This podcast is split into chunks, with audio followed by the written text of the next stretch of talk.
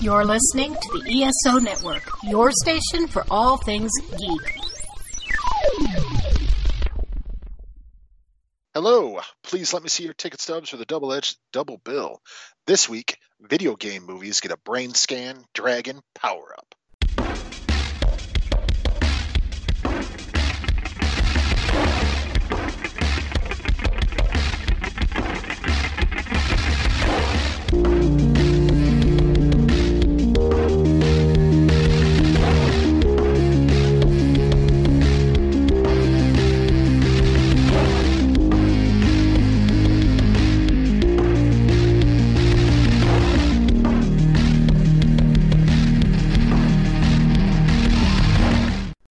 Adam Thomas and Thomas Mariani come to the table to discuss the randomly selected yin and yang of a double feature.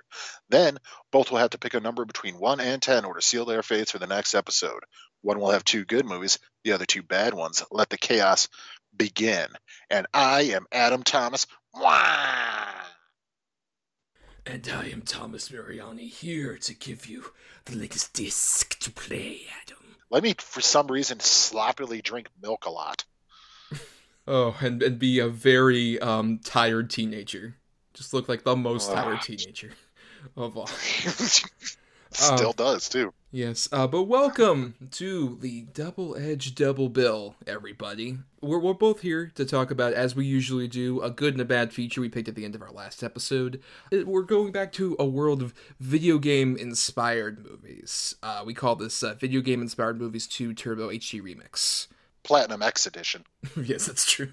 One of many different. We'll release several different versions of this particular episode, um, and we're, which we're doing out of Mortal Kombat. Which, when we scheduled this, was supposed to come out in about two weeks. Now it's more like three weeks as of yesterday. a lot of people said the reason was HBO Max wanting it to be a month after the Snyder Cut, more than a month, so that someone had to pay two months if they want Mortal Kombat, which is kind of ingenious, and I wouldn't be surprised is like the way going forward with like some of these bigger streaming releases. I'm still not convinced that it's also not being used to sort of button up some of the visual effects as well. I wouldn't be surprised if it's a little bit of both. Maybe because they wanted to push it back a week, that gives them a little more time. Because from what I've seen from those trailers, some of those visual effects are uh, pretty rough. Pretty rough. Goro, I'm looking at you. Sort of wonky special effects aren't something that the Mortal Kombat movies are unfamiliar with necessarily. The live action ones that That's that's true. come about, yes. Yeah, that's true. Especially uh, especially part two. Or Annihilation. I apologize. Annihilation. You, you call it by its God given Christian name, sir. You're right. Right. How dare I? But yeah, so we're talking about with video game inspired movies. We emphasize, as we did the last time we did this about two years ago, that with video game inspired movies, it is movies not just adapted directly from video games, but also ones that um, have been inspired by sort of the concept of video games. Obviously, with the video game movies, it's tough because uh, not a lot of good ones, maybe almost zero good ones, right? That are adapted directly from video games. Yeah. Uh, to be honest, even sitting here and this is the topic of the night, and I I don't think I can name one that's really sort of spectacular. Um, there's some that are kind of meandering, some that are passable, but I can't think of one that's like really good.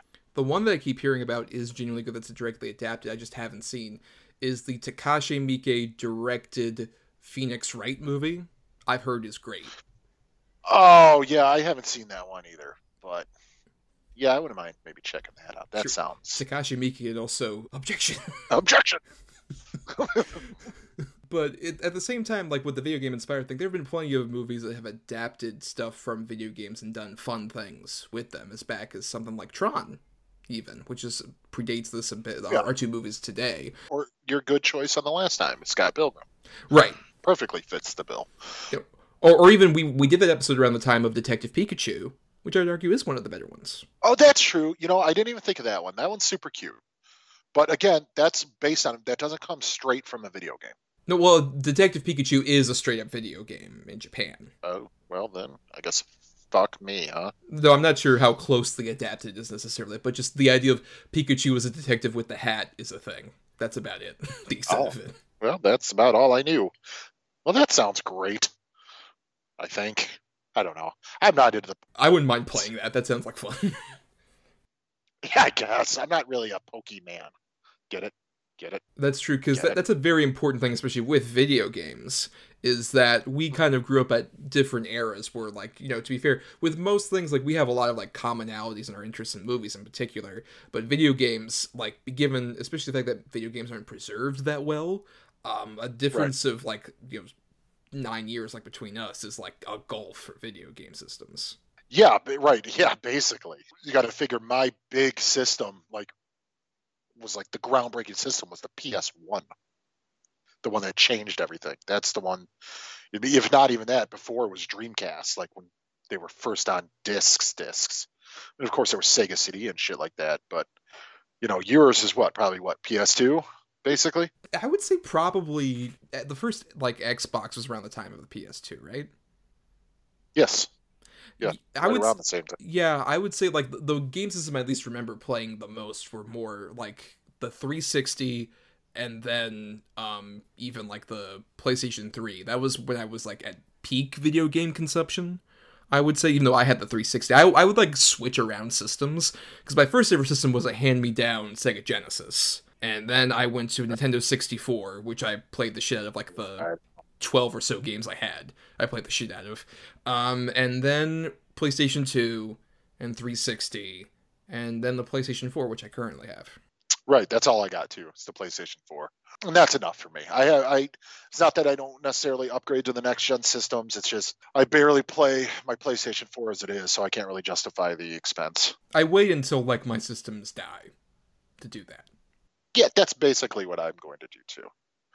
Uh, actually, no, that's 100 percent what I did. My PlayStation 3 shit the bed, so I bought a PlayStation 4. Right, and plus, like, I wasn't gonna buy a five like on launch. It's like, oh, that looks cool, but I'm not gonna spend that much money now. I'm gonna wait till it's around like three hundred and fifty dollars or so in like a couple of years. Yeah, right. I, agreed. Agreed. uh, with the video game inspired movies element of it, we haven't even talked about much about some of the interesting ones that do fun things with like the actual gameplay into integrating into cinema because I think that's the bigger innovation as of recent in particular is back in the day like when video games were more of a thing and like the when they were starting to become a bigger thing in the 90s critics constantly like Roger Ebert famously was very like video games aren't art they don't should invade my cinema and movies that feel stodgy and familiar action movies tend to feel like video games to quote him but i think th- it hasn't been a problem seeing like that kind of thing integrate more into movies especially movies kind of upgrade to the level of being able to do like the big elaborate action scenes you see in video games i don't think that's a problem necessarily cinematically No, I, I don't either. This Roger Ebert was such an elitist. Look how Shut up, Roger.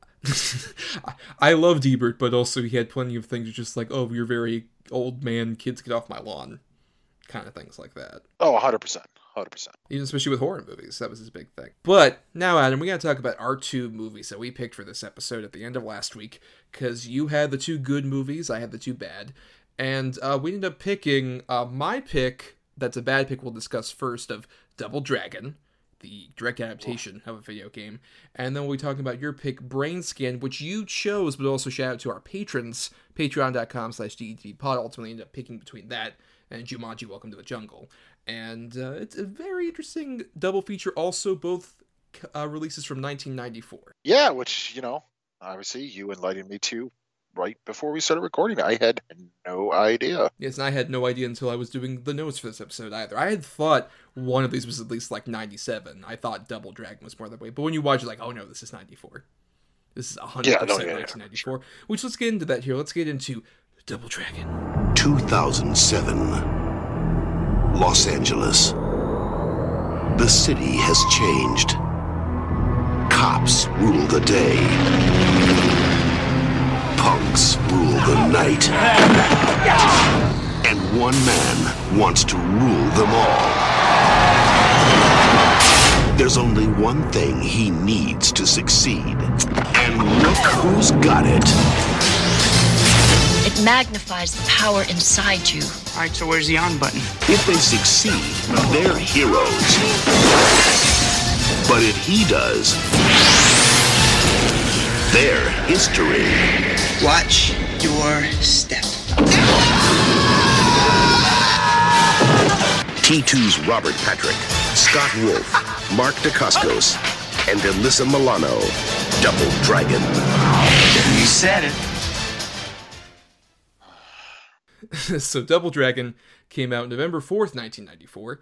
Um, and uh, has some interesting people involved in it. Uh, James Yukich is the director. He had, didn't direct any movies before or after this, but he was a big music video director. Most notably, he did a lot of videos for Genesis, including the uh, Land of Confusion, which is one of my favorite music videos. Yeah, yeah, sure. yeah, no, that's a great video for sure. That's that's probably their best video. Probably, yeah. Um, and also uh, the people uh, who have some writing credits. The the two big ones for me are like Paul Dini, who is a big person who you would know from like Batman the animated series, like wrote a lot of those Bruce Timm uh, Superman stuff in particular. Um, and then the other guy is Peter Gould. Uh, he was a big writer on Breaking Bad and would go on to co-create uh, Better Call Saul. He's like the other big writer on that show as well, which you can totally tell from this movie all the intense drama that happens. So much, so much. I mean, this movie is just a roller coaster ride of emotion.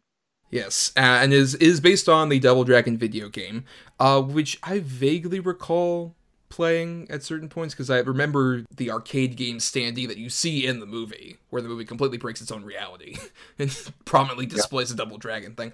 I remember playing that, but it's very much a traditional side scroller kind of thing from that time. It was innovative for the time. You're just a couple guys that are fighting alongside the street that like you go all the way to the right and then it loads back up behind you and you go keep going to the right and you beat up guys along the way and then there's like a boss at the end of the road there's like five levels of that. Yeah pretty much. I i played the shit out of it on nintendo ad nauseum. Uh, the arcade version is notoriously one of the most difficult sort of arcade games ever made. It, it's so ridiculously hard. But yeah I, I definitely played it on nintendo all the time. I loved double dragon. You know, you got to figure though, 94, I was 11 years old. So this movie was like right up, like, oh, Double Dragon, and it's live action, and the and, and the T1000's in it, and it's martial arts. Oh yeah. Fuck. well, and we should also like a big thing you didn't even mention is this is only the second major film based on a video game after the Super Mario Brothers movie was the previous year. It was obviously an infamous I, disaster at the time. So this was a novelty still. And you'd think that they would have learned maybe from the Mario Brothers to maybe, you know, not just take the simplicity of the game and make it into something so dumb and outrageous. Nope, they didn't learn from that. This movie could have been just bad guy takes one of their girlfriends and the brothers got to go fight through the city to get her back. Could have easily been that and been and been fine. I don't know, given the rate of film production, I wouldn't be surprised if it's more a case of like, oh, it'll be like Mario, yeah, it'll work. We're seeing what they're doing. Let's just greenlight. I'm sure they were like midway through like pre-production or even starting shooting, and then they saw that like, oh, um, Thanksgiving weekend dump. Yeah, let's do that. Let's do that. Yeah, let's do that. that uh, that's probably more accurate. Yes. Right. Yeah. Because uh, this is technically based on Double Dragon. It takes place in the distant future of 1997 in New Angeles uh, which is a version of Los Angeles where it's no longer lost, but it's new. But the newness about it is a post-apocalyptic wasteland um, in which gangs rule the night, and cops are still considered heroes. And this movie has a really weird conservative bent to it that I was yeah. not aware was a thing. Everyone is uh, under the rule of one particular uh, villain, uh, Koga, um, as played by Robert Patrick. Koga Shuko, played by Robert Patrick. Yep, the, the most appropriate person for that. He is trying to get this magical amulet that it comes in two parts, and we see a village get slaughtered early on so that he can end up getting at least one half of it. But he's like, I need the second half, and the second half is with these two clearly brothers, Billy and Jimmy Lee, played by Scott Wolf and Mark Dacascos. They look so similar. So similar. In every single way. And even like they're fighting. It's so just these guys clearly trained and grew up together. Right, because Mark Dacascos in real life was training to be a martial artist since he was age seven and won several tournaments. And uh, Scott Wolf was on Party of Five. That's right. That's right. that's what he did. It's so simple. It's just like it's two brothers. They're the the double dragons. Yeah. That's that's the point. that's enough. Like I said, they, oh god, dude, Abobo. Yeah, that's oh. the, we should definitely talk about. So, um, spoilers. This is a terrible movie. We both really don't like it. Um, oh, it's but it's because it's what you're talking about. Like a lot of these video game movies tend to do this thing where it's like, oh, hey, we're going to get the property and have the very basic thing of like, hey, let's cast two people to kind of vaguely resemble the main characters on the game box. But like, that's it. And then they interject a bunch of stuff like, I don't remember Double Dragon that well, but I don't remember the weird flimsy parody of the Warriors that has like all these different people that are after these two. Well, there was Abobo. Uh, he was just a big, bald, muscled guy. He didn't, wasn't like, yeah, there were there were kind of these gangs, but they weren't like this at all. I mean, there was Abobo, there was Lash, you know, there was characters like that, but not not to this level, not to where you know there's postmen. There's a postman gang and and this type of stuff. airmail. Oh, oh, good. hey, post postal workers are shooting up the their uh, offices. Let's make a funny gang about them. Right, but, but but let's not have also the audacity to go full way with that. So it's like, oh, he's like a No. suicide jumper, but he gets up anyway after Yeah. that. Yep, yep, he completely gets up.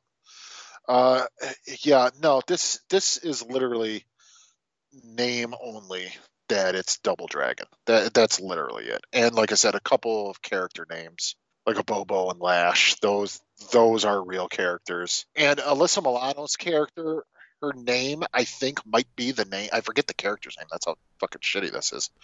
But I think her character might be the name of one of their girlfriends who gets abducted or whatever. Marian Delario. Yeah, I, I think Marianne might be the name. I, I don't even remember, but woof. And let's just sexualize Alyssa Milano the whole movie. Yeah, they do that quite a lot. Oh, nonstop. It's kind of disgusting.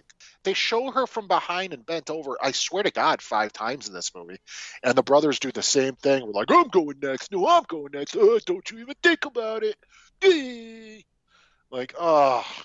And, you know, I just feel so bad for Mark Dacascos. I really do. Yes. Because you bust your balls to become a martial artist. You get a fucking big movie about martial arts. And he has a lot of personality as like a performer. He would be like he's been fun in other things too. And even in this, I can see him really trying. He's better than everybody in the movie. Yes, hundred percent. I mean, and, and that's not saying much. He's not great, but at least he's he's fully committed more than anybody else in the movie is. He has a more committed personality in particular. That's the biggest problem with putting him with Scott Wolf, who even if he couldn't fight, like okay, if you had some chemistry with this dude as your brother who you look nothing like, like if we were able to at least go past that and we're like, okay, you are brothers. Scott Wolf is like a vacuous hole of personality. There's nothing to him. Not at all, no. There's just nothing. There's nothing enjoyable about him. There's nothing charming about him. He's he comes across like a whiny brat the whole movie. I will give him credit because it is clearly him doing a lot of the fighting. Like they show it, and it's so wooded and stiff, and it's obviously him with the choreography. So I will give him credit on the fact that it is him doing it.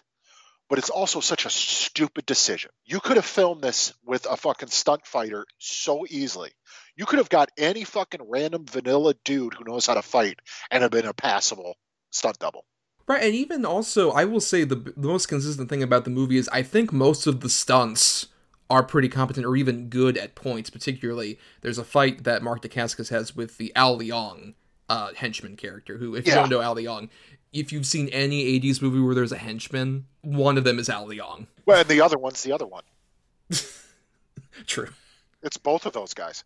Both of those guys have main parts in Big Trouble in Little China as henchmen. You see them both predominantly in that. I mean, they're both in everything. And their names are Huey and Lewis. Oh, Right, no. but particularly the fight that happens between Al Leong and Mark Dacascos with the sticks, I think is the highlight of the fight choreography in the movie. I think it's generally the most investing fight that happens. I'm like, oh my god, this is so great. But it has to be contrasted with Scott Wolf fighting the other guy. I'm just like, uh. Yeah, Scott Wolf just throwing fucking shitty roundhouse punches. Go! like, get away from me. well, there's that, and also just a lot of like the silly antics, like, oh, here's the gumball machine, and the guy falls over into the fucking baby Oh. carriage. Oh, Oh, yeah. Look, all I know is I'm so excited for the future of 1997. yeah. I know that anytime I turn on the news, it's going to be George Hamilton, Vanna White, and Andy Dick at the Weatherman. Yeah. And it's them playing themselves. Also, when Andy Dick says you two are crazy, uh, you should seek some kind of medical help because that man is insane. Oh, he no, he's nuts. Yes. And oh, by the way, uh, before we go too far off of this, credit Jeff Imada is the other guy that you're referring to. Yeah, right. Yes. Okay. Yeah, dude, he's in everything as well. They- They're both very committed stunt performers who are trying as much as they can all the way until they are very poorly dubbed at the end of the movie. I don't understand why they're dubbed. I don't get it. Well, yes, I do. Can't have them sound like that. Not in America. Well, no, and also it feels like it's part of this recurring thing where this movie is trying is like talking down to kids in terms of it feels so much like a hey you kids like this kind of movie with particularly it has so much of the aesthetic of like early 90s nick Yes. like literally they're, it, when they're in their compound at the end the moat that's there is just full of slime Oh, 100%. Yeah, yeah, yeah. Yeah. Absolutely. Um, tell me how fun the uh, the car chase scene was. That went on for fucking ever. yeah the opening car chase scene takes a while Oh, um honestly the, the only sort of chase i found to kind of work was the boat chase yeah, I agree. Yeah especially because there's massive explosions There's massive explosions and it's actually there. Whereas the car chase scene, half of it takes place on a poorly rendered like video game. we've, we've said this before about certain action movies, but this would work so much better instead of an hour and a half long movie as like a 20 minute stunt spectacular at Universal. Because all the good bits feel like stunt spectacular bits. I don't think I've ever agreed with you more on that than for this movie. Because everyone's playing it about as big as one of those fucking stunt spectacular things, where like clearly the audio was like coming over a loudspeaker and like, guys, let's go this way. like it feels like that. Yeah. Like I said, especially Abobo. That actor, who's a who's a stuntman, typically. Like you might have seen him in things like The Mask, or he played Jesse Ventura in the made-for-TV Jesse Ventura movie, or he's been in a bunch of stuff. Uh, Henry Kingi is his name. Yeah, he's been a ton of stuff, dude. He's never a good actor. He's not. He's just not a good actor. But he's so fucking annoying in this movie. He's so dumb, and I don't know if it. I mean, it's kind of clear it's ADR work whenever he talks 100%. because it's so loud and aggressive for no reason, and and just the Abobo suit and costume is so stupid, and his thing where he's totally like, "I'll get him, I'm Fujoka." blah, blah." So you're telling me since he transformed, he's never seen himself in the mirror, and then when he does, he's like, "Brrr," and cries, and then all of a sudden he's a good guy. He's got spinach farts though. Well, and he also this is the I'm gonna barf. He has like so many of the annoying lines that feel once again just like you kids like this, right? You like the Nick. That's what this character. Yep. He's like sort of uh, that Nick Orange logo from the early '90s embodied Yep. For all the annoying factors of it. He's like the fucking annoying frog. That Oh, that awful fucking. At least he's not auto tuned. That's true. I mean, he basically is though. Well, imagine Um, if he was auto tuned and singing all of his lines. That would make it an extra layer of terrible. Oh God, it's like Post Malone. Um, I uh, I'm still not mad at the way they did the Robert Patrick effects, especially for '94 hmm when he turns into a shadow and moves around and stuff. Like half of it's animated, half of it's CG. It still looks kind of cool. I wasn't even mad at the character design when he split into the two with swords. I'm like, oh, okay, this fits for this movie and this universe and stuff. And but they do nothing with it. And then when Mark DeCasco body jumps into him, oh, I literally like let out an audible groan every time because I'm like, oh no, Robert Patrick. No. Yeah, we should mention this is Robert Patrick very hot off of Terminator 2. I think this was his first, like his next big thing. I think this is the first thing he shot post T2. Mhm. And it feels like it because he has like the confidence of that, but also um, I think that confidence really works against him in this particular case, where he's going uh, hammy, but in a way that feels like there's not a lot of effort into it. He's just like, oh, I don't care what, it's a kids movie. I don't give a shit. Yeah, pretty much. The reason behind it is, oh, he likes martial arts movies. Did he read the fucking script? Because then he would have known he's not making a martial arts movie. This is in no way a martial arts movie, by the way.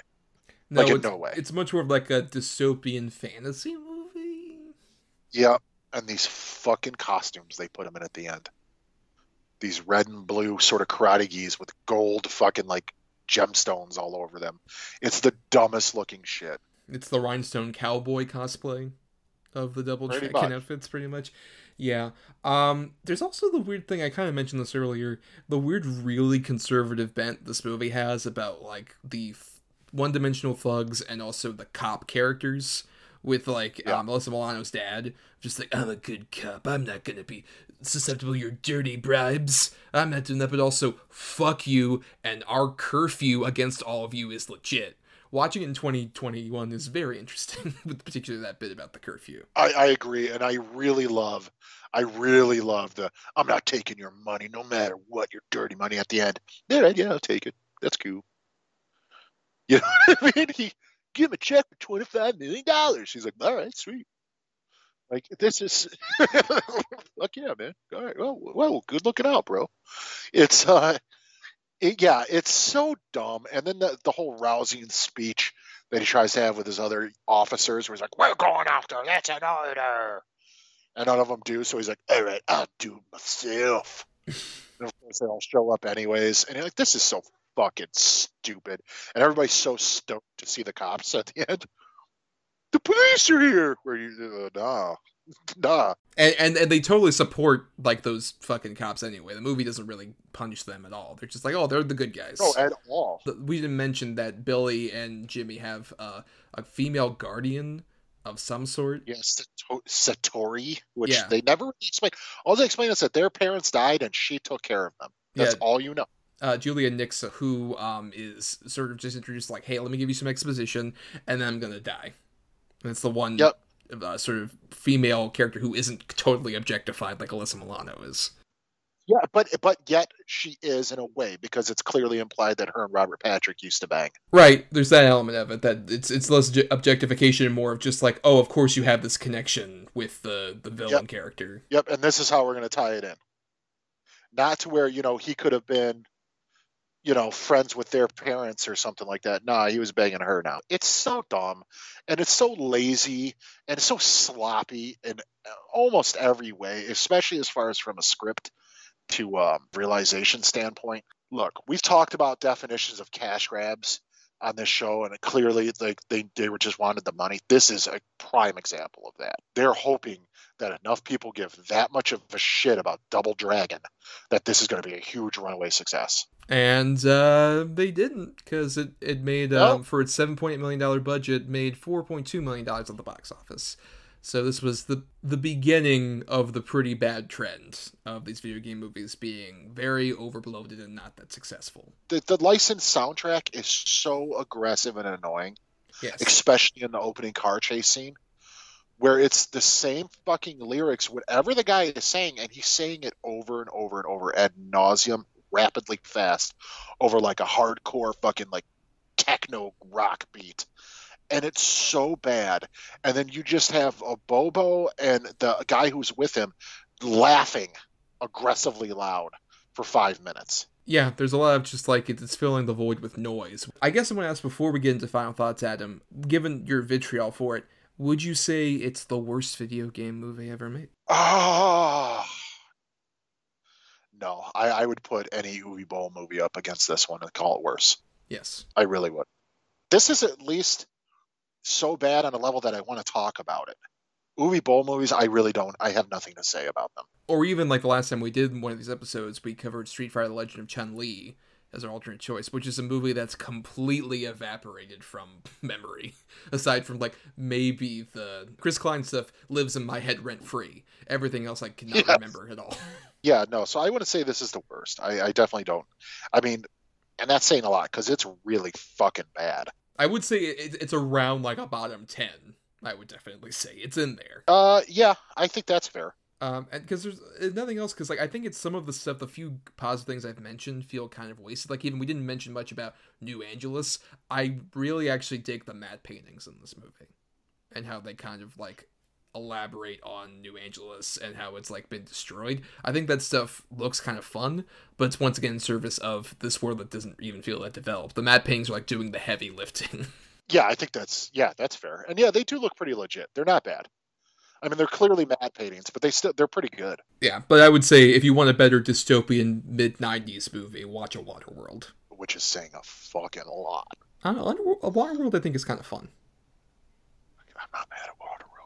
No, that, that, that, would that would be a guilty pleasure we should talk about on the show at some point because there's a lot of fun things about Waterworld.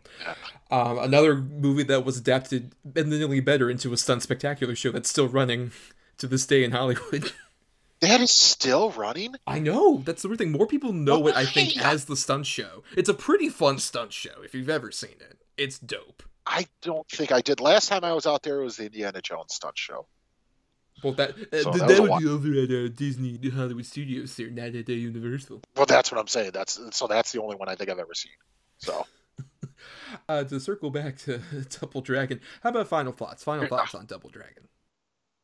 I mean, what more can we really say? It, it's it's garbage. It's populated by just really stupid decisions, bad acting, horrible action choreography, no martial arts, basically, and just everybody's on just such a weird level.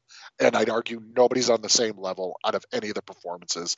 It, it's just it's disjointed shit that uh, you know plays to the lowest denominator of you know hey we got this name you'll see it because you recognize the name uh, we don't care about the content we just care about the money and that's exactly what this movie is and it's garbage Yeah, um, I would agree. Those things mentioned here. Um, I I I picked it mainly honestly because I thought it was the most adjacent thing we could do to Super Mario Brothers, which I wanted to do so badly. You have no idea how much I wanted to talk about on the show, but weirdly, it's not streaming anywhere. Like you can't even rent it digitally. that's probably the best You have to get a physical copy. But I would argue that as bad as Super Mario Brothers is, I find it more fascinating for all the things we're talking about, like weird dystopian future, very bizarre garish set design, pretty poor casting. All that stuff is more interesting, at least to watch in Super Mario Brothers than it is in this, which is much more disposable, much more um, objectifying. That we mentioned. We even talked much about some of the racism in the movie as well Oh, yeah. just like the most the flagrant just like oh we're just using like all this different like asian mysticism stuff to really en- entice all of you into like oh it's like double dragon um it doesn't work really that well there's a few interesting fight bits i like some of the matte paintings mark dacascos god help him that poor young man is trying to make any of this work. But the movie, even like the moment I officially knew, like, oh, there's no nothing for this movie, is during the third act. There's a solid portion where Mark Dacascos is off screen, and we're focusing on Scott Wolf. That is really where you know this movie's completely gone down the toilet. Of just like you, you you're. Why do you not have the other guy on screen who's more charismatic and more importantly knows martial arts way better than this fucker? Why are we looking at his dumb face? I'd rather be looking at Jeremy London's face. Ooh. I mean, they're kind of the same guy, but yeah, I get it. They're kind of this. That's true. It's a different blocks of wood. Just like hmm, I like this shade of this oak better than this one in true. particular. And nothing else. You know what? If you want a better Double Dragon movie, even though this movie predates Double Dragon and definitely inspired Final Fight, which was sort of a Double Dragon uh, adjacent type fighting game, watch Streets of Fire. Oh yeah, absolutely. Streets of Fire is like an interesting, like it pretty much uh, inspired all side-scrolling like beat 'em up games. If you watch it, it has a lot Yep. of those vibes, and it's very great. I love that movie. Uh, but we got a whole other movie to talk about that has its own interesting qualities. But first, uh, here's a promo for an ESO show you can queue up right after ours. What is the Soul Forge podcast? Join Sean and his guests as they talk about sex, geekiness, witchcraft, Star Trek, awkward dates, poetry, life, the universe, and everything else. Interviews have included writers, atheists, a rap star from Australia, a reality TV star, and a sex goddess from San Diego. If you have a story to share or just want to listen to one, check out the Soul Forge podcast. The Soul Forge. Let's find out together. All right, and let's get into Brain Scan. Please allow me to introduce myself. My name is Trickster. Michael's seen it, Go for it, man. done it, played it, Look, I've played them all. and just when he thought he'd die of boredom, Brain scan. The ultimate experience in interactive terror. Never leave home without it. You must think like a killer. Cover up any clues. Leave no witnesses, no evidence. a challenge he can't resist, It was so real. A game he can't escape. There was a grisly murder in the quiet suburban town of Mountview today. So you did it. What was on that disc? It's not a game anymore. Hamilton and Hayden. It's real. It wasn't supposed to be real. Real, unreal. What's the difference? Edward Furlong, Frank Langella, and introducing T. Ryder Smith as the trickster. Brain scan. I can't wait to see what you do next. So, Brain Scan also came out in 1994, a bit earlier, April 22nd, 1994, from director John Flynn. Um, also notable, the first screenwriting credit for Andrew Kevin Walker, who the next year would make his big splash with Seven. Jesus, that was Seven was only a year after this. I know. Similar vibes, clearly, uh, with all the, the various murders that happened in this movie. And you know what, Adam? This was your pick, and I want you to tell people a bit more about Brain Scan, because this one's definitely the more obscure choice, to the point where I wasn't even aware this was a movie when you picked it as one of the options for the Patreon poll. So why don't you tell people a bit about Brain Scan, lead that into your initial thoughts on it. Brain Scan basically follows this kid. He's a loner kid. He's the president of the horror club at school where they watch horror movies. He's really into, you know, Fangoria and all these graphic horror movies. He's got one best friend. Uh, you know, he, he lives with his dad because his mom passed away and his dad's never home. So he's got this sweet ass house with all this impossible technology, especially for 1994, to himself. And uh, his buddy calls him one night and tells him there's this brand new interactive horror video game that's supposed to be, you know, the best, scariest thing you could ever possibly get. So he gets it, and uh, basically, um, it causes him to commit murders. And each disc he plays, he has to go back and cover up evidence or kill somebody else. And uh, the whole time, there's this character, very Freddy Krueger type character called the Trickster, who's sort of guiding him through all these things.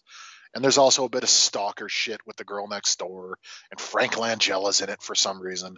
Um, and that's basically the gist of it. it it's just a you know early '90s to close to mid '90s sort of one-off horror movie.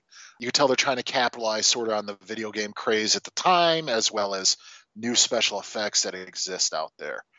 That being said, when I first saw it, I hate Edward Furlong. I hated him then. I still don't like him. I, I think he's one of the I don't want to say worst child actors because he was a kid when he did Terminator, but he he's just I, I just can't stand him. I can't stand his whiny voice. I can't just something about him. I've never really liked him, and I didn't like him in this either. But I was really sort of into the movie because it gets really dark.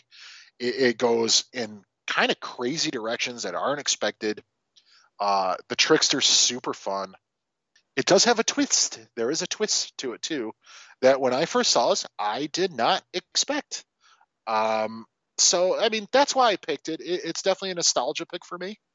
Um, it's one of those movies that anytime it's on, I'll watch it. Well, um, one, it took me until you literally said Edward Furlong's name to realize we had two T2 vehicles for this episode. Oh my god.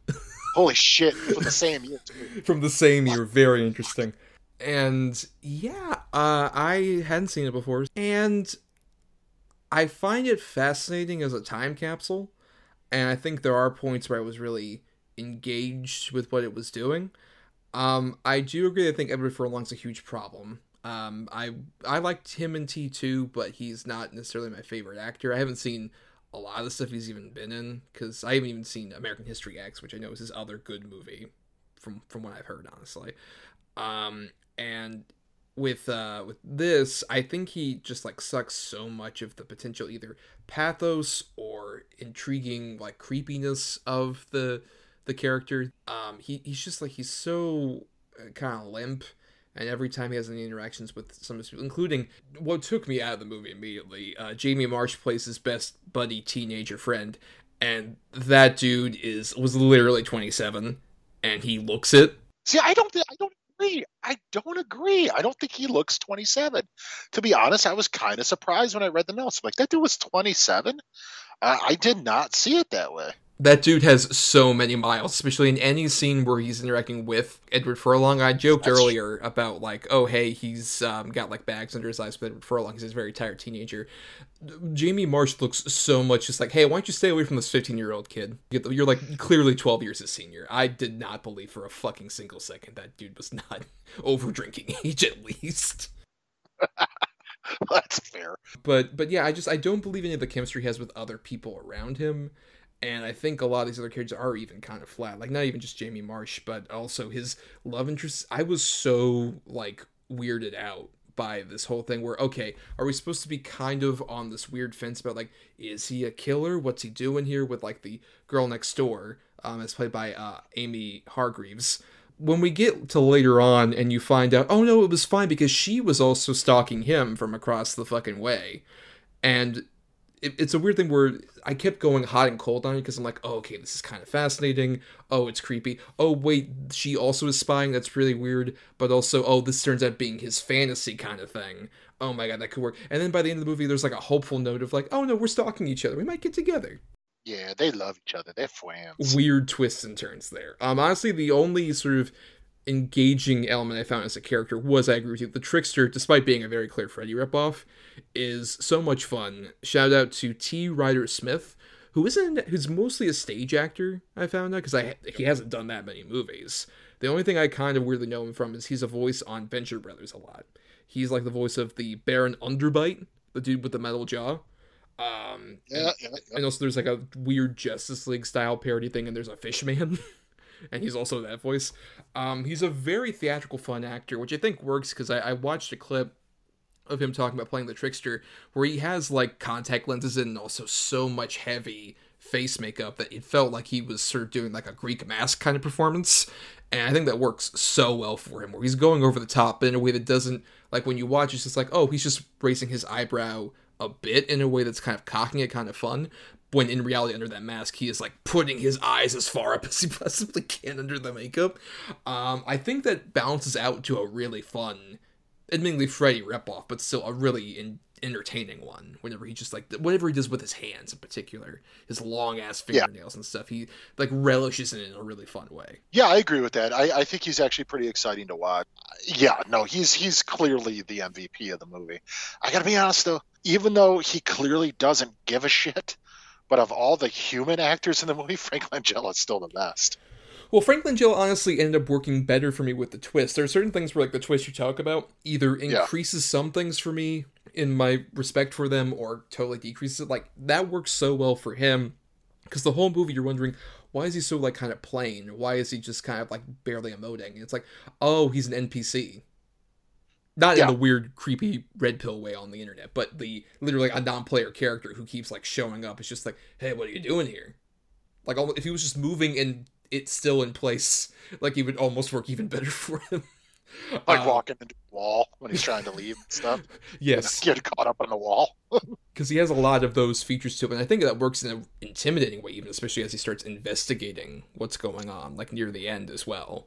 I thought that like really made him a bit creepier as things kept going. And honestly like all the stuff i like about this movie is more just on a interesting like sort of mechanical level with like what the story's doing. Like even the virtual reality thing pretty inventive for the time and also really works especially a lot of the POV camera stuff of you experiencing the game with Edward Furlong, I think really works as pretty immersive.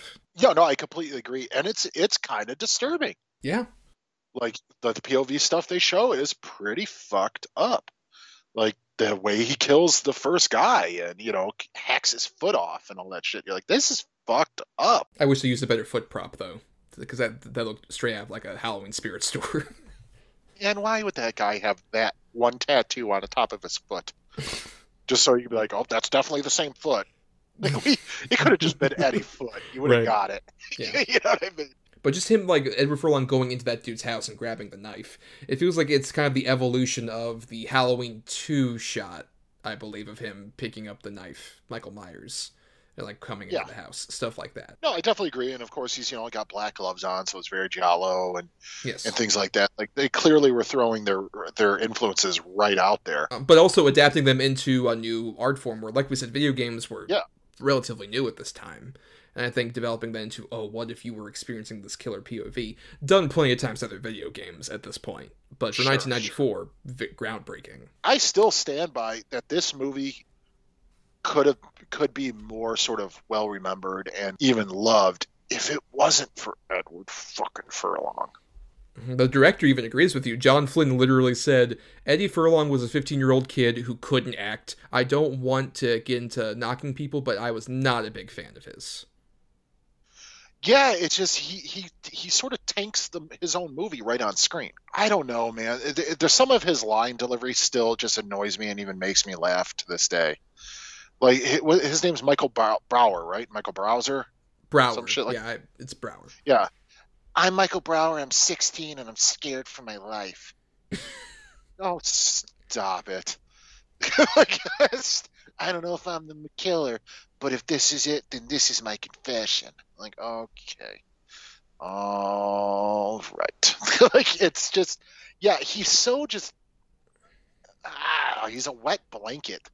Like, there's nothing to him, and he's just annoying. You, it makes you respect younger DiCaprio performances a lot more when you watch him. Just, 100%. Yeah, because like when you watch like him, I, he feels like what they're trying to put him in the slot they tried to put him in around this point in the '90s was, oh, let's make him like a DiCaprio pretty boy, but the bad boy version of it. Mm-hmm. Um, which and he's even got like the plans, the loner, the, loner, the rebel, the the guy who likes Fangoria, and he has, you know, horror movie posters all over his room, which I don't know any horror fan who's a fan of every single one of those movies he has up on his wall. Like he's got a very like a d- eclectic horror taste, to say the like, least. Good for him, I guess. What I really like is sort of the escalation that happens with this movie for like the game discs. How it becomes more and more almost like an addiction. In a way, admittingly, that also both these movies have a weird conservative bent to them that kind of feels like it's at this age once again.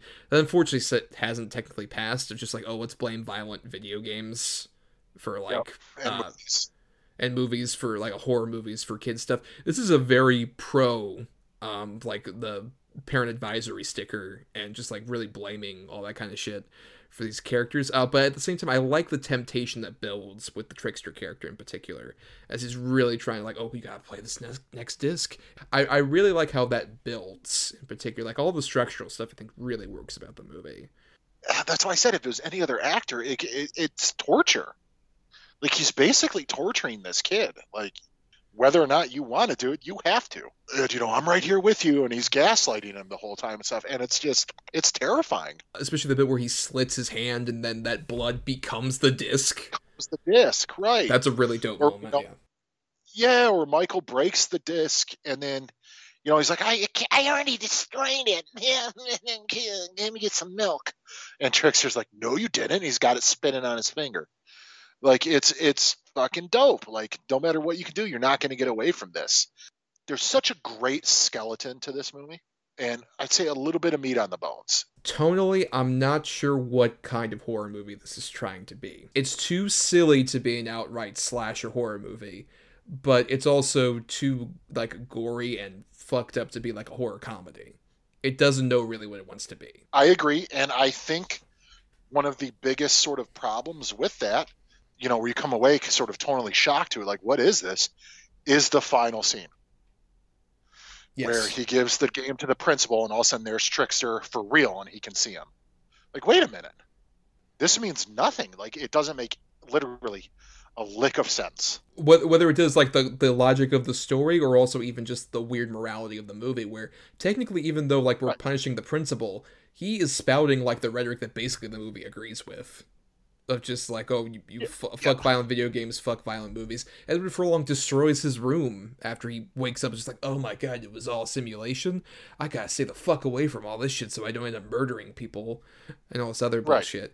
It just it feels like it, it's so um, scattershot with what it's going for on that on like a logic level or a sort of thematic level to the point where this is a key example of a movie that I think I agree with you. The skeletal structure works so well. Remake this movie Yes, this, I, dude, a thousand percent. Especially with modern day technology and everything too, it would work perfectly. And even like the upgrade of video games would be interesting. Where at this point now, you have like so many like online games or even like especially like the PlayStation Store where you can just download as much games as possible. You can I think make this into like a oh it's almost like instead of just one video game it's an entire like video game system and network mm-hmm. That can easily like interact with your home, that would work perfectly. Don't do like Stay Alive. Like that's the bad version of that. Oh God. Ooh. Ooh. Or uh fuck is there Hell World? I think you could get like a Blumhouse style interesting twist on this movie now. That would work really well. I completely agree. This is definitely one that I think is ripe for a remake. Unfortunately, with most remakes, it's going to go either way. It's either going to be really awesome or kind of shitty. But I, I, I think there's enough potential already with sort of what we have to where if they just expanded upon it and sort of course corrected some of it, that it could be something really cool, really fun. I don't think it would be necessarily like that was such an awesome movie, but I think you could have a really fun movie here. And you could even have somebody play a trickster type character. I think would could become like sure. a, a, newer horror icon. I, I, I want Doug Jones trickster. Now I do too, and I never thought I did. But yeah. yes, I agree. And imagine what he could do express inside that makeup. The T. Ryder Smith was just too restricted by the constraints of the time. now, imagine. Right, Lord. like I said, I, I, am in full, and I guess we could just make this my final thoughts. Okay. But I'm in full recognition that this is not a good movie. I think it's a perfectly fine movie. I think it's incredibly flawed, but I still think it's entertaining. I still think there's enough here to sort of be entertained by it, and also the factor of like, what could this have been, or what could this be if they redid it. Um, for that alone, I, I, I still got a soft spot for this movie, much like I had with like even Man's Best Friend. I think this is a better movie with Man, than Man's Best Friend, mm-hmm. but this is definitely on that level with me, where it's just these '90s horror movies that I saw God only knows where, and they've sort of stuck with me, and this is definitely right up there with those. Yeah, and I would say I didn't hate this movie necessarily. I found it fascinating. It's definitely the better movie of our double feature for sure. Um, but at the same time, I, I keep seeing the restrictions that are kind of around it because of the time, because of the main actor, because of a lot of things, to where it's it's definitely um, it's an entertaining watch. I would say watch it for T. Ryder Smith. And nothing else in his performance I think is yeah. so like electric and fun. Even when stuff when he actually interacts with a video game environment, we didn't talk that much, but the bit where he's on the TV screen, he's like scratching it, um, and it looks like very pixelated, like '90s era, like Sega CD effects. I think is like works tremendously. It has such interesting skeletal structure that I agree. I think it's a movie like any movie you should remake, full of plenty of good ideas, just not the best execution possible. That would make it right for a modern version that you can especially get a lot of modern video game uh, sort of ter- terminology and interesting uh, thematic stuff to add to it. Um, but as it still is entertaining for what it is, as like it's a very uneven movie in a way where I'm watching it constantly, and it's like I said, especially all the revelations about the twist really just make me go back and forth about certain ones I think really work and stuff I think doesn't.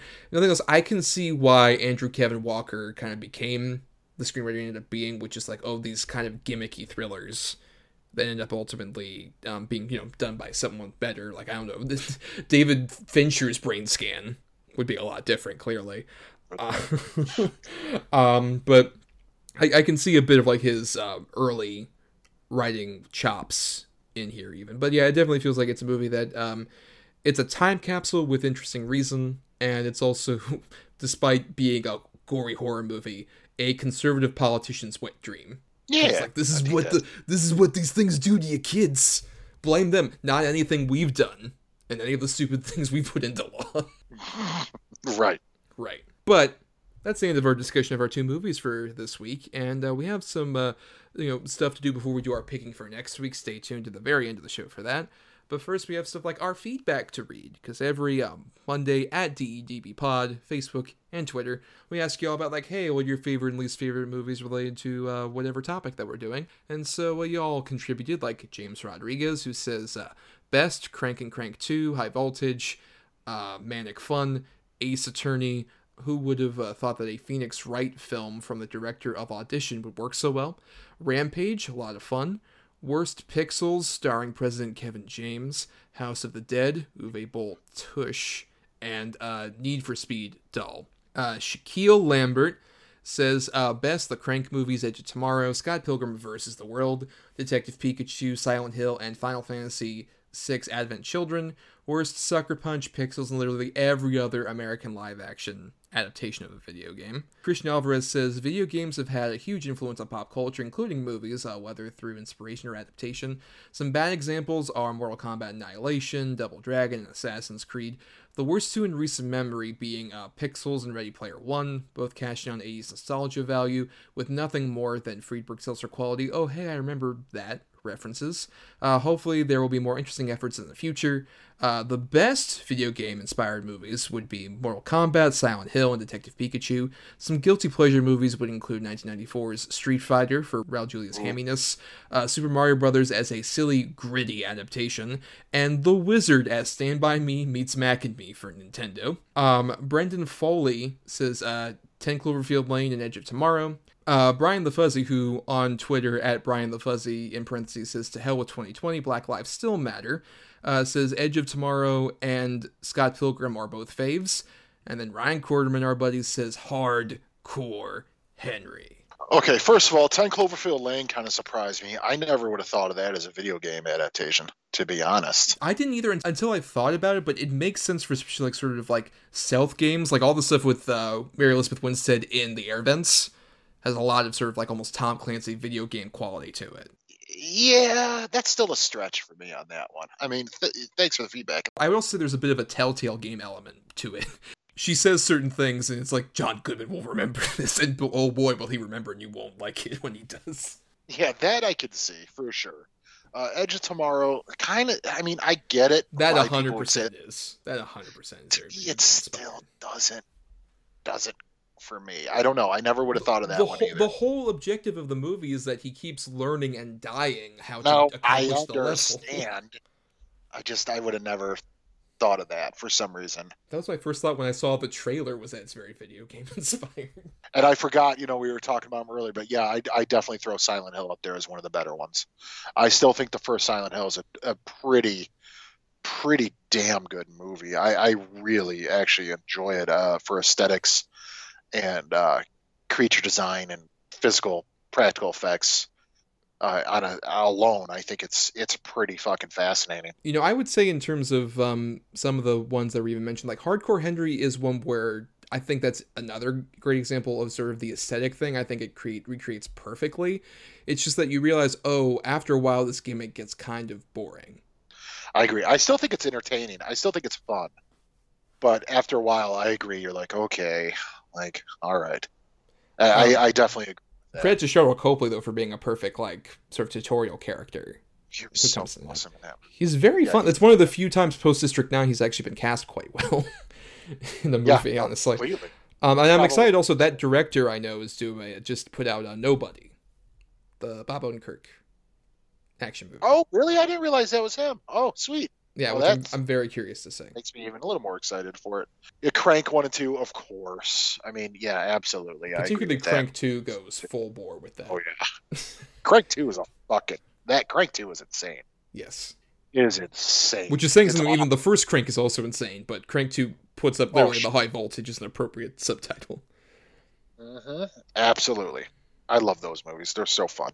And I would say in terms of even some of like the video game inspired ones, like I'm surprised no one mentioned Overlord, which I think is an underrated example of that kind very, of thing. Yeah, that's very Wolfenstein inspired for sure. And I think really it's, it's uh, a lot of fun. Um, also, there's a couple things. This is obviously not movies technically, but I kind of consider these individual episodes movies. With uh, Black Mirror has done I think a lot of good ones of those, particularly like the USS Callister, the Star Trek parody yes, one. I agree. I think is a, a, really great satiric take on video game culture and stuff. But also even playtests, which was also done by the guy who uh, directed uh, 10 Cloverfield Lane, Dan Trachtenberg. Yeah, I'm surprised nobody mentioned Doom or the second Doom movie. In terms of bad ones. Yeah, good fucking god. Although Doom, the first Doom does have that quick five minute first person shooter scene that is still pretty dope but you couldn't do a whole movie on that. No fucking way. No, but I, and you know what? Even with like adaptations, I will say someone mentioned uh, Assassin's Creed. I would say that is a bad one, but I find that one more fascinating because I think it has a larger story and context it's going for. It just doesn't accomplish it very well because the movie is basically about kind of like oh you're being sucked into like a video game too much and right. using the Assassin's Creed aesthetic to kind of like represent that. It just has the problem of like it has way too much exposition about the apple and whatever the fuck. And that movie has a pretty damn good cast too. Yeah. And the effect the effects are decent. It's just boring. Mm-hmm. Like ultimately, it's just a boring movie, and it really shouldn't be. Also, you know, dude, the Resident Evil franchise. Goosh. I, I would say there's a fair share of those at least I would find fun. One. I would I would argue no, I would argue three, four, and five are quite fun for what they are. Oh man, I I'll give you three. Oh, I don't know. I'll give you three and four. Maybe I don't know. Yeah, five's pretty fun too. Yeah, I think that's those three are fun. The other three are really terrible. really terrible. Really, really. Actually, uh, wasn't there seven of them? Um, well, because there was uh I thought the chapter seven. Is that only number six? I believe that's number six, yeah. Okay. Uh, yeah, the second one's terrible. The last one is atrocious. The first one I don't hate. I think it's bad, but I still think it's more watchable than you know fucking two or six. For it's sure. not the worst one, yeah. I would say the last one in particular was the worst one. Can't even fucking see anything. You can't even see what the fuck is happening. Nope, not very well. Um, and you know, even in terms of like the inspired things, also we we a movie we've talked about on the show, Serenity, a movie weirdly that's structurally very similar to Brainscan. the more I think about it, Oh fuck! God, that movie. oh, woof. Yeesh. I completely forgot that was even a thing until you just mentioned it. then it came flooding back though, right? Oh, instantly, all of it, and it is something else. You know, that's one thing. It's a terrible movie, but I get, I, I gotta give him credit for just fucking going with that. Like, we're just gonna make this crazy shit and get the all these big actors in it. Okay, it was a, it was an interesting experiment. To say the least. Yeah, and even you know what I I would also say there's other adaptations that I like I would want to like more, but definitely feel like they kind of screwed over. Like particularly Warcraft, I think is a movie that has a lot of interesting elements that Yeah, I I think it, it it clearly was like a three hour movie that got very chopped down. Yeah, for sure, for sure. Because even with what we got left, I still think it's entertaining enough. I don't The- think it's good. The I orc stuff in particular is the, the Yeah. effects hold up very well and the like performances like the motion capture like toby kebbell is the main one Yeah. i think is phenomenal in that movie it's another one of those it's kind of like the monsterverse where every time we get away from them and get to the humans it's garbage Yeah, I, I completely agree with that for sure. And you know, the other ones too, the the the big three. Well, I guess you call them the big three because there's technically three of them, but the Tomb Raider movies. I think the first one is bad, but it's still entertaining. There's enough to it. It's kind of an exciting sort of action movie. The second one's garbage, and the newest one with Alicia Vikander, it's. I really wanted to like it because they do a lot of shit that's straight from the games, especially the new games, as far as some of the action set pieces and everything. And she's pretty good in it. And you know, it's got Walton Goggin. It's not bad. I would not. I'm not going to call it bad, but it's boring. And for a Tomb Raider movie to be boring, I mean, that's sort of the you know the nail in the coffin. i have not seen any of those tomb raider films You're not missing a lot, dude. that's what i've be heard hence why i didn't watch any of them Yeah, you're really Um, not. Though you know one that kind of has like similar vibes that came out very recently. That's very much video game inspired. Is one I know we've both seen. Uh, Raya and the Last Dragon, with a particularly a lot of the temple stuff Yeah, in that movie has Yeah. a lot of fit, uh, Tomb Raider vibes from the games. Yeah, for sure. And I think that's a that's a I mean, it's impeccably animated. I mean, it, it's amazing to look at. Great voice cast. It's flawed, but it's still pretty good. Yeah, And then obviously we have Uncharted coming out with Tom Holland. I, I don't know. I, I I won't believe it until I see a trailer, because that movie is cursed. It's so cursed, and the, I just Ah, I have. Let's put it this way: I'm not going to have any opinion on it until I actually see the movie because I love the games. Right. So it's like I'm sort of going to reserve anything. And then also, are we, we're getting a Last of Us TV show. Uh, Pedro Pascal Right, as uh, yeah. Joel. I still have a lot of doubts about that working because I that could easily go the way of a Walking Dead. But I, I think at the very least, like there's a bit more of a chance that could work with the source material. Uh, I, I honestly see it going Walking Dead route as well. I hope not, but I, I kind of do. Well, I hope not in as much as I don't want to last like 55 seasons and have three spin-offs. Oh, it needs to be two seasons. Like maybe even okay, I'll give them four seasons. Two seasons per game and then be done. Like I don't want it to go any further than the lore that's already out there. Like I it just especially if you're focusing solely on those two characters from those two games. Like that's all you need to do and then be done with it. Yes, be done with it. Much like the feedback section for the show. Thank you all for that feedback. We also want to thank some other people like Chris Oliver for the intro and outro music used for our show. Listen more of his music at chrisoliver.bandcamp.com. Thanks to Emily Scarda for the art for our show. And thanks, of course, to our loyal Patreon subscribers. All of you patrons out there.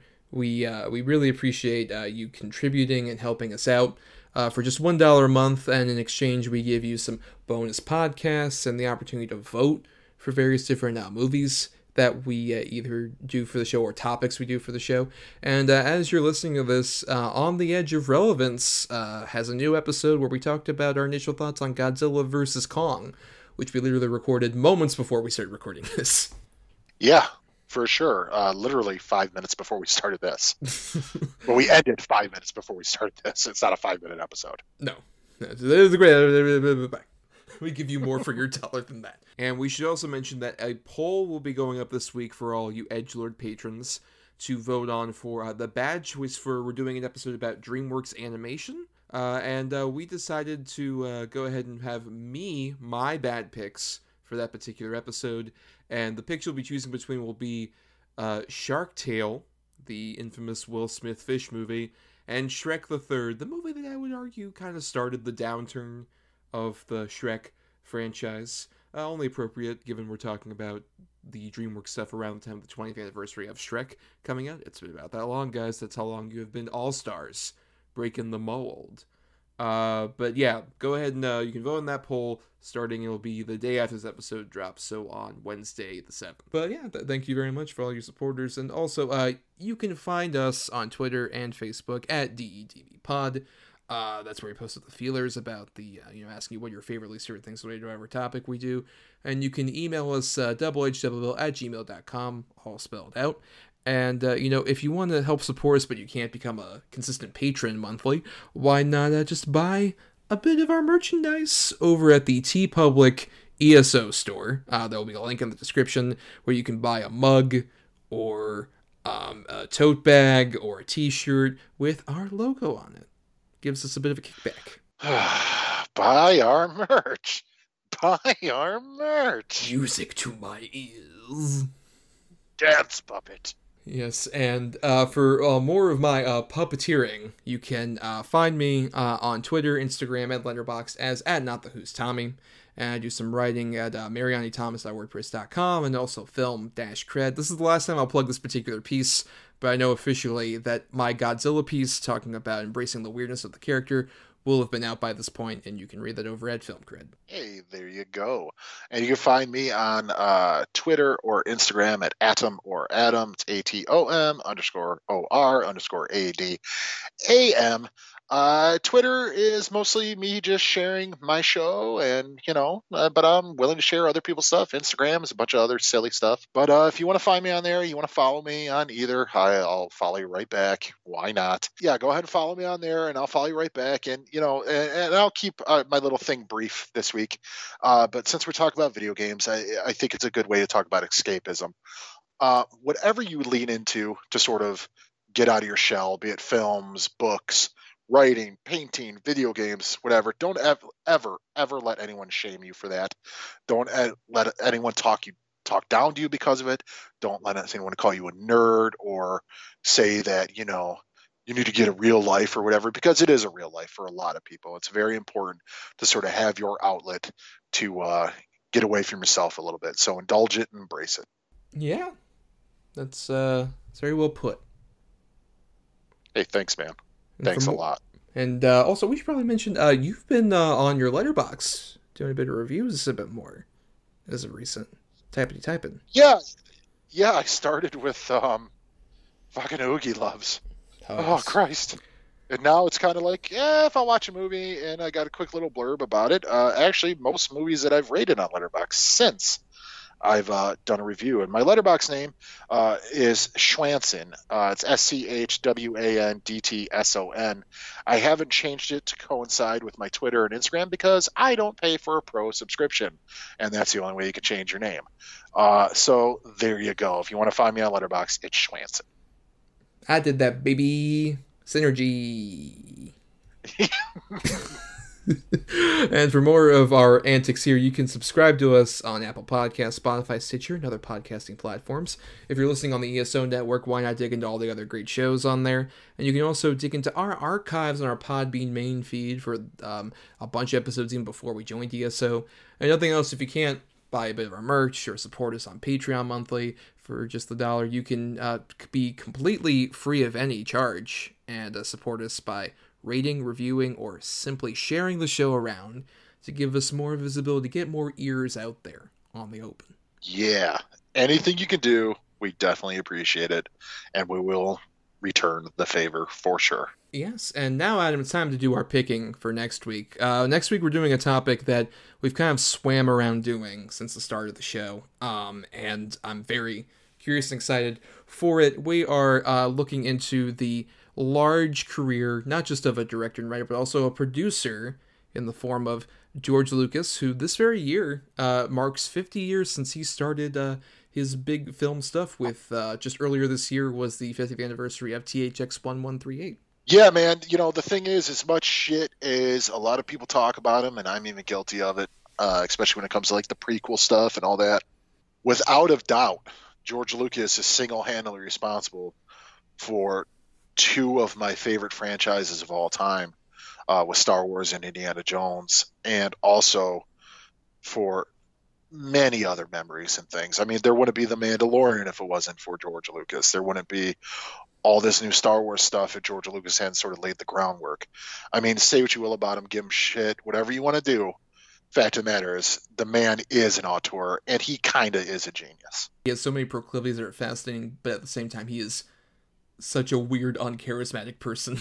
he's such a blank space when they when he's ever he's interviewed. Like he's like watching paint dry. For sure, for sure. But uh, we have, um, you know, we're going to be discussing uh, various George Lucas productions. We included stuff he's produced in this. Uh, I have the two good movies for that. You have the two bad for that. Um, and so you've assigned them between one and ten for your choices, the same for mine. And uh, then uh, the other person will pick the uh, a number, and that gets us close to whatever good and bad choice we're going to cover for the show. So for my two good choices, Adam, I'm between one and ten. Okay. Uh, let's go ahead and go number one. All right. Well, I have at number three the movie that I would argue kind of made his career, at least got him to the point where he would get us a Star Wars after that. I have uh, his second directorial feature, American Graffiti. Ooh, fun. I haven't revisited that in a long time. Excellent. I'm super. Wow. Good call. Very good call. Yes, especially it's also the one that feels the most distinctive, like especially the ones he's directed it's such a weird sore thumb. Just like, what the fuck? How did this get yeah, here? Yeah, for sure. What was your other one? At number seven, I had uh, one that wasn't directed by him, but he did produce it for Lucasfilm and did, I believe, some rewriting in there as well. I have the Jim Henson film Labyrinth. Oh, okay. I'm glad we got American Graffiti. Not a big Labyrinth guy. I never have been. Never, never have been. I, I appreciate it for what it is but uh, yeah. well, let's see if I appreciate your bad choice for what it is. As I pick a number between one and ten, I am going for number six. Ed, number eight. You have quite possibly one of the craziest movies that also is so problematic nowadays for certain actors and things that happen in it um, and it's also pre MCU. You have the George Lucas produced Howard the Duck. Howard the Duck? Howard the Duck. Howard the Duck. That that's another one I have not seen in so long. I'm I'm very oh, curious to God. to to revisit that one. Um, and also I believe um instead of quite, you should say should have said quack. Ah, you're right. I apologize. Fit fit the tone of the choice. But uh, what was your alternative choice that doesn't quack? Uh, my alternative choice was also a huge box office turd, the animated Strange Magic. Well, the last movie George Lucas has a credit on Uh-huh. before he uh, retired Which off. I've never seen, and I know it's from what I heard, it's a big piece of shit. Um, I have seen, and um, it, it, it is pretty much a big piece of shit.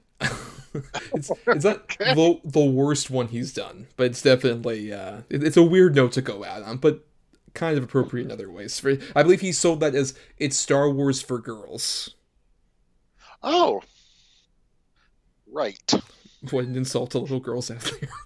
but that's the end of our discussion here. And until next time, Adam, it's time to uh, turn off the system, unless it turns you off first. We're on. Wow. Good night, everybody. Bye.